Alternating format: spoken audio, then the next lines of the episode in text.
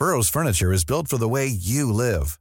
From ensuring easy assembly and disassembly to honoring highly requested new colors for their award-winning seating, they always have their customers in mind. Their modular seating is made out of durable materials to last and grow with you.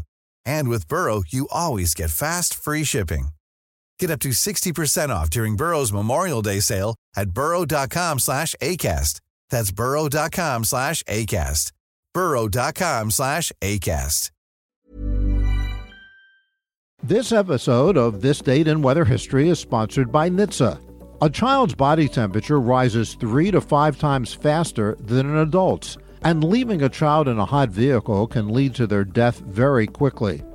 Tragically, in 2020, 24 children died of pediatric vehicular heat stroke, and many of these incidents occurred when parents or caregivers simply forgot the child was in the car. Please set yourself reminders on your cell phone or place something you'll need in the back seat so you don't forget your child.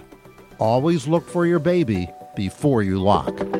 Welcome to this date in weather history for Saturday, August 21st. I'm AccuWeather.com's Evan Myers. When Colorado became a state in 1876, its state fair was already earning its place in history. The first recorded gathering was in 1869 when approximately 2,000 people converged on what is now Pueblo for a horse exhibition. From that meager beginning was born the Colorado State Fair.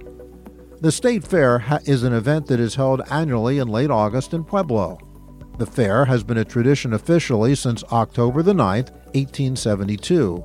The fairgrounds also host a number of other events during the rest of the year. Organizationally, the fair is one of the divisions of the Colorado Department of Agriculture. On August 21st of 1984, for the first time ever, the fair was closed after a vicious hailstorm struck. Nine people were injured, 500 light bulbs were broken by golf ball size hail. One person was among the injured and was knocked unconscious. Damage totaled $40 million. Now, in 2020, because of COVID, gone were the concerts, the rodeo, and the shopping exhibitions. Colorado State Fair Board canceled a majority of the events. But in 2021, the fair is back to in person events held in 2021 from August 27th to September the 6th. And that's what happened on August 21st. Be sure to tune in tomorrow for a brand new episode and find out what happened on this date in weather history.